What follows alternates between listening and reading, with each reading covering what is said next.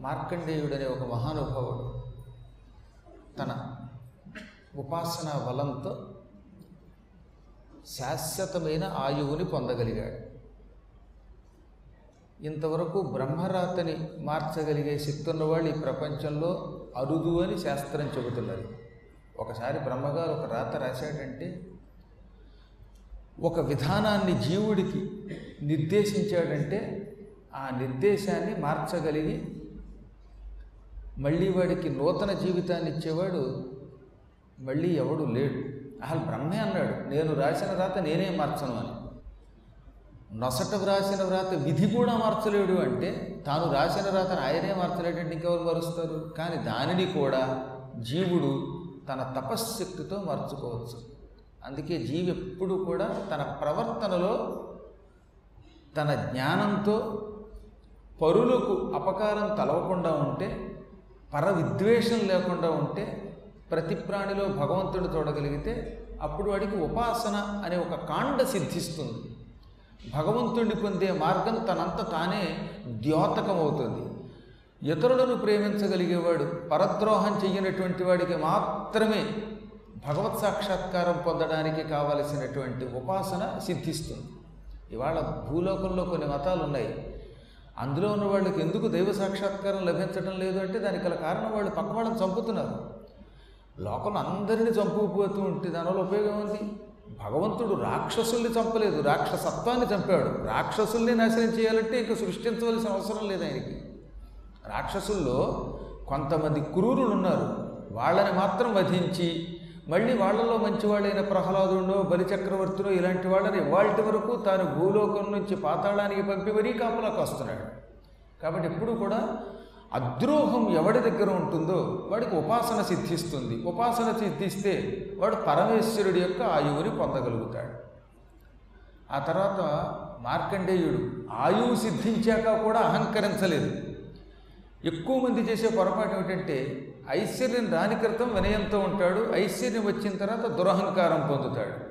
జ్ఞానులు ఏం చేస్తారు? సంపద ఉన్నా లేకపోయినా ఒకే రకంగా ఉంటారు. సంపదలు వచ్చినప్పుడు పొంగిపోవడం సంపదలు పోయినప్పుడు కృంగిపోవటం ఈ రెండూ కూడా అజ్ఞానుల యొక్క లక్షణం. విజ్ఞానులు ఈ రెండింటిని సమానంగా సేకరిస్తారు. కటిక దారిద్ర్యంలో ఉన్నప్పుడు ఎంత ఓర్పుతో ఉంటాడో సంపదలు వచ్చినప్పుడు కూడా అలాగే ఉంటాడు వెర్రవేగకుండా ఉంటాడు. పదవి కోల్పోయినప్పుడు ఎలా ఉంటాడో పదవిలో ఉన్నప్పుడు అలాగే ఉంటాడు. పదవిలో ఉన్నప్పుడు ఎలా ఉంటాడో పోయినప్పుడు అలాగే ఉంటాడు. ఈ పదవులు ఎంతసేపు? ఐదు నిమిషాలు వస్తాయి ఐదు నిమిషాలు పోతాయి. ఐదేళ్ళు ఐదు నిమిషాల్లో గడిచిపోవటం లేదంటే మన కళ్ళ ముందు. ఇప్పటికి కూడా ఒక ఆయన ఉన్నాడు. ఈ పదవి పోయిన వెంటనే హాయిగా హిమాలయ పర్వతాలకు వెళ్ళి తపస్సు చేసుకోవడానికి రెండు కాషాయ వస్త్రాలు సిద్ధం చేసుకున్న ఒక మహాత్ముడు ఉన్నాడు. అలాంటి వాళ్ళ పేరు చెబితే వాడి గురువులకు రాజకీయాలు అంటారు కనుక కిక్కురు మండడానికి వీలు లేకుండా ఉంది. ఇది కలియుగం అవడం వల్ల ఏం మాట్లాడితే ఏం ప్రమాదమో తెలియకుండా ఉంది. మనకు అవి అనవసరం కూడా. కానీ నేను ఎరిగిన ఒక యోగి ఉన్నాడు ఇప్పుడు ప్రస్తుతం మన భారతదేశంలో. ఆయన ఆల్రెడీ ఓ సంచి అందులో రెండు కాషాయ వస్త్రాలు సిద్ధం చేసుకున్నాడు. ఈ దేశానికి నా అవసరం ఉందనుకుంటే ఉంటాను. లేకపోతే హాయిగా హిమాలయాలకు పోతానన్నాడే ఇలా ఉండాలి మనం. జనక మహారాజు అలాంటి వాడు. కాబట్టి ఎప్పుడు ఎందుకు చెప్తానంటే ఇంత ఆయువు వచ్చింది బ్రహ్మ కంటే గొప్ప ఆయువు నాకు వచ్చింది అని మార్కండేయడం విర్రవేగలేదు. ఇప్పుడు ఇంకా వినయంతో భగవత్ సాక్షాత్కారం పొందడానికి శివుడికి కేశవుడికి భేదం లేదు అని నిరూపించడానికి జగన్నాథపురం వెళ్ళాడు. తూర్పు సముద్ర తీరానికి వెళ్ళాడు. పూర్వ సముద్ర తీరానికి వెళ్ళి అక్కడ ఇంద్రజమున సరస్సు దగ్గర భగవంతుడైన వాసుదేవుడిని ఉపాసించాడు. ఆయనకి శివుడేమో విష్ణువుగా విష్ణువు శివుడి కింద కనబడేవాట జగన్నాథస్వామి దర్శనానికి వెడితే జగన్నాథుడిలో శివలింగం కనపడేది శివాలయానికి వెడితే విష్ణువు కనపడేవాడు. ఇది ఉపాసన యొక్క పరాకాష్ఠ స్థితి. ఒక్క శంకరాచార్యులు వారు మాత్రమే అలా చూడగలరు. జగద్గురు శంకరాచార్యులు వారు మాత్రమే కలియుగంలో అంత నిష్ఠాగరిష్ఠుడై శివకేశవుల యొక్క అభేద తత్వాన్ని చూడగలిగిన వాడు అద్వైత స్థాపనాచార్యుడు ఆయన. అంత పూర్వకాలంలో మహానుభావులు మార్కండేయుడు శాండిల్యుడు క్రతువు కణ్వుడు కుత్సుడు భృగువు విశ్వామిత్రుడు వశిష్ఠుడు ఇలాంటి వాళ్ళు శివుళ్ళో కేశవుణ్ణి కేశవుల్లో శివుణ్ణి చూశారు. ఇప్పుడు మళ్ళీ మనం ఆ స్థితికి వెడితే శివకేశవుల యొక్క అభేదతత్వాన్ని అర్థం చేసుకుంటే మన శరీరంలో ఉన్న అవయవాల్లో ప్రతి అవయవంలో నవనాడులలో శివకేశవులకి భేదం పాటించకుండా ఉంటే అప్పుడు మనం కూడా మార్కండేయుడు వంటి ఉన్నత స్థాయి చేరతాం. ఆయన ప్రపంచ ప్రళయకాలంలో ఇంకా ఈ చరాచర జగత్తులో ఏ వస్తువు లేదు. అటువంటి కాలంలో కేవలం నీరు తప్ప ఏమీ లేని కటిక చీకట్లో ఈ నీళ్ళలో తిరిగాట. అప్పుడు ఆయనకు కూడా కొంచెం భయం వేసింది. ఎందుకని ఒక్క మనిషి ఉండడు? పోని పంచభూతాల్లో నీరు తప్ప ఈ భూమి కనపడదు. ఆకాశం అంటమే కానీ అది ఏముందో తెలియదు. అగ్ని లేదు. అందుకేమన్నాడు అనగ్నిత్వము. కేవలం జలం తప్ప మరి ఏ వస్తువు లేనటువంటి కాలము. ఆకాశంలో నక్షత్రాలు లేవు అనక్షత్రంబు అనర్కంబు అచంద్రకంబు ఇంత వర్ణన చేశారు మార్కండే పురాణంలో నక్షత్రాలు లేవు చంద్రుడు లేడు సూర్యుడు లేడు అగ్ని లేదు జనం ఎవ్వరూ లేరు. కేవలం ఒక మహాజలం. ఆ జలం కూడా నల్లని నీరు. నీరు కూడా పూర్తిగా నల్లగా ఉన్నది.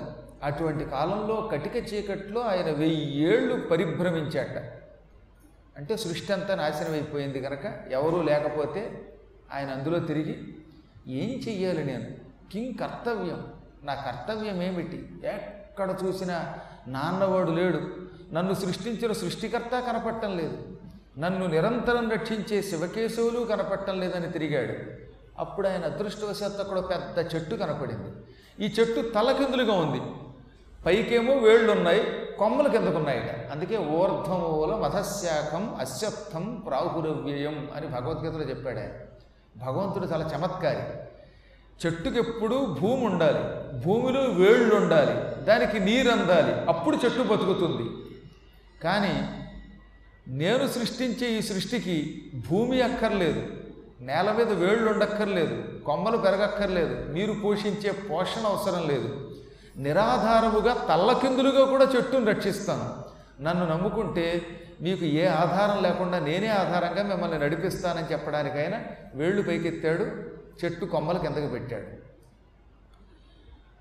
కొమ్మలు కిందకి దిగి ఉన్నటువంటిది అదొక న్యగ్రోధ వృక్షం. అంటే మర్రి చెట్టు.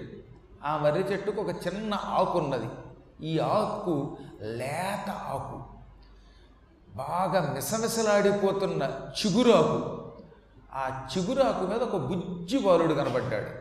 ఆ బాలుడు కుడికాలి బొటన వేలు నోట్లో పెట్టుకుని అని నాగుతున్నాడు. అది యోగశక్తి. యోగులు యోగామృతాన్ని తమ శరీరంతో తమ శరీరంలోకి తీసుకెడతారు. ధ్యానం చేసే వాళ్ళల్లో కొంతమంది ఉన్నారు. వాళ్ళు ఏదో ఒక దైవాన్ని ధ్యానం చేస్తారు. కొంతమంది ఏమీ లేకుండా తనను తానే ధ్యానం చేస్తారు. ఆత్మధ్యానం అంటారు దానిని. పరమాత్ముడు కూడా తనను గురించి తానే ధ్యానం చేస్తాడు. ఆ ధ్యానం చేసేటప్పుడు ఆయనకి శక్తి అందడం కోసం ఆయన కుడికాలి బొట్టనవేలు ఆయన నోట్లోనే పెట్టుకుంటాడు. ఆయన కుడికాలి బొటనవేలేమో ఏడు అధోలోకాలని పైభాగం ఏడు ఊర్ధ్వలోకాలని సృష్టిస్తుంది. అధోలోకాలతో ఆహారం సేకరిస్తూ ఊర్ధ్వలోకాలతో జ్ఞానాన్ని నిలబెట్టుకుంటూ మళ్ళీ సృష్టిని చేసేటటువంటి శక్తి ఈ ప్రళయకాలంలో చిన్న బాలుడి రూపంలో పరమాత్మ పొందుతాడు. అటువంటి బాలుడిని చూసి ఈయనెవరు అనుకుంటూ ఉండగా హఠాత్తుగా బాలుడు గిర్రం తిరిగిపోయాడు. ఈయనకి భయం వేసింది. ఇంతలో ఆ బాలుడు దగ్గరకు రా అని సైగ చేశాడు. ఈయన దగ్గరికి వెళ్ళాట అలా నోరు తెరిచి నా నోట్లో ప్రవేశించన్నాడు. ఈయన నోట్లోకి వెళ్ళాడు. ఆ బాలుడు నోరు మూశాడు.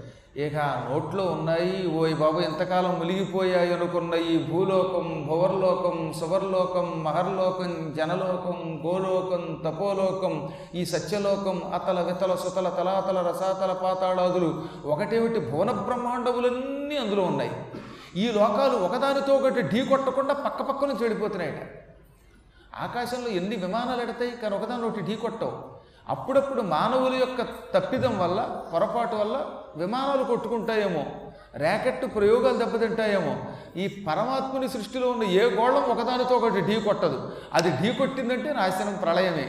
ఇన్ని లోకములు గిర్రులు తిరుగుతున్నాయి వెలిగిపోతున్నాయి దేన్ని ఏది ఢీ కొట్టడం లేదు అవన్నీ ఈయన మీద నుంచి వెళ్ళిపోతున్నాయట ఈయన మీద నుంచి పెడుతున్నా ఈయనకి మాత్రం స్పరిశ లేదు. మన మీద నుంచి ఒక బంతి వెళ్ళిందండి. తప్పని ఒక క్రికెట్ బాల్ వచ్చి నాకు తగిలితే దెబ్బతిరిగి కింద పడతాం. అటువంటిది ఇన్ని గోళములు ఆయనని తగిలి వెళ్ళిపోతున్నా ఆయనకి మాత్రం ఏం అవడం లేదు. ఆయన ఆశ్చర్యపోయాడు. ఇంతలో అనేక రకాల అగ్నిజ్వాలలు అంతలోనే జలధారలు అంతలోనే మంచు వర్షాలు ఇవన్నీ వచ్చాయి. అప్పుడు మాత్రం మార్కండేయుడు భీతి చెంది ప్రభు ఈ లోకాలు ఈ గోళాలు ఈ అగ్నిజ్వాలలు ఈ వర్షాలు ఈ మంచులు చూచి నేను వణికిపోతున్నాను ఎవరో అని చింతించదా. నువ్వెవరవో నేనెవరినో అని భయపడుతున్నాను. నన్ను అనుగ్రహించు అనగానే అప్పుడు భగవంతుడు వాసుదేవుడు దర్శనమిచ్చి ఈ చరాచర జగత్తంతటికీ మూల కారణం నేనే. వాసుదేవుడు అనే పేరుకి అంతటా వ్యాపించి ఉండేవాడు అన్నిటిలో ఉండేవాడు అన్నింటిగా ఉండేవాడు అని అర్థం నేను అన్నింటిగా ఉన్నాను. నీకు గొప్ప ఆయువు ఈశ్వరుడిచ్చాడు గనకే నువ్వు ఈ ప్రళయకాలంలో నాశనం కాకుండా ఉన్నావు. నాలో ప్రవేశించావు. సృష్టిలో ఉన్న ఎన్నో లోకాలు చూచావు. ఈ లోకాలను చూచిన జ్ఞానాన్ని అప్పుడప్పుడు కొంతమందికి పంచిపెట్టు. స్వల్పమైన విషయములకు వాళ్ళని అహంకరించకుండా ఎప్పటికప్పుడు దారిలో పెట్టు అని బుజ్జగించి మళ్ళీ కడుపులోంచి బయటికి తీసుకొచ్చాడు. ఇలాంటి ప్రళయములు ఎప్పటి వరకు మార్కండేయుడు? పద్నాలుగు చూశాడు ఏకంగా. ఒక పదునాలుగు ప్రళయాలు చూశాడు ఆయన. ఇంకెన్ని చూస్తాడో మనకి తెలియదు. ఇన్ని ప్రళయాల్లో ఒక్క ప్రళయంలో మనం ఉండలేమే.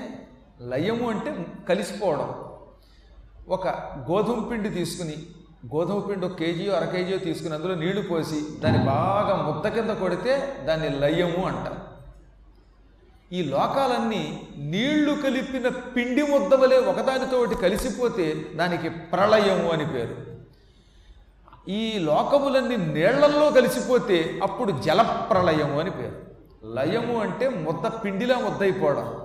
ప్రళయము అంటే నీళ్ళతో కలిసిపోయిన లోకముల యొక్క ముద్ద. ఈ జలప్రళయంలో ఎన్నోసార్లు తిరిగిన మహానుభావుడే. ఇన్ని ప్రళయములను ఎదుర్కొని ఆయన చూడడానికి మూల కారణం ఏమిటి? అదే మనకి మార్కండేయ పురాణంలో ప్రథమ అధ్యాయంలో చెప్పారు. ఆయన దగ్గర పద్దెనిమిది దోషములు లేవట. ప్రతి వ్యక్తిలో పద్దెనిమిది తప్పులుంటాయి దోషములుంటాయి.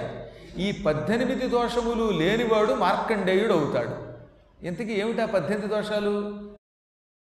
మరి విన్నారు కదా ఇది ఇవాళటి ఎపిసోడ్. మళ్ళీ వచ్చే ఎపిసోడ్లో కలుసుకుందాం.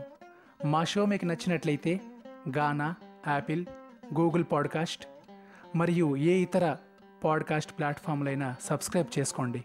నెక్స్ట్ ఎపిసోడ్ రిలీజ్ అయినప్పుడు మీకు అప్డేట్ వస్తుంది. నేను మీ ఆర్జే మాధవ్. ధన్యవాదములు.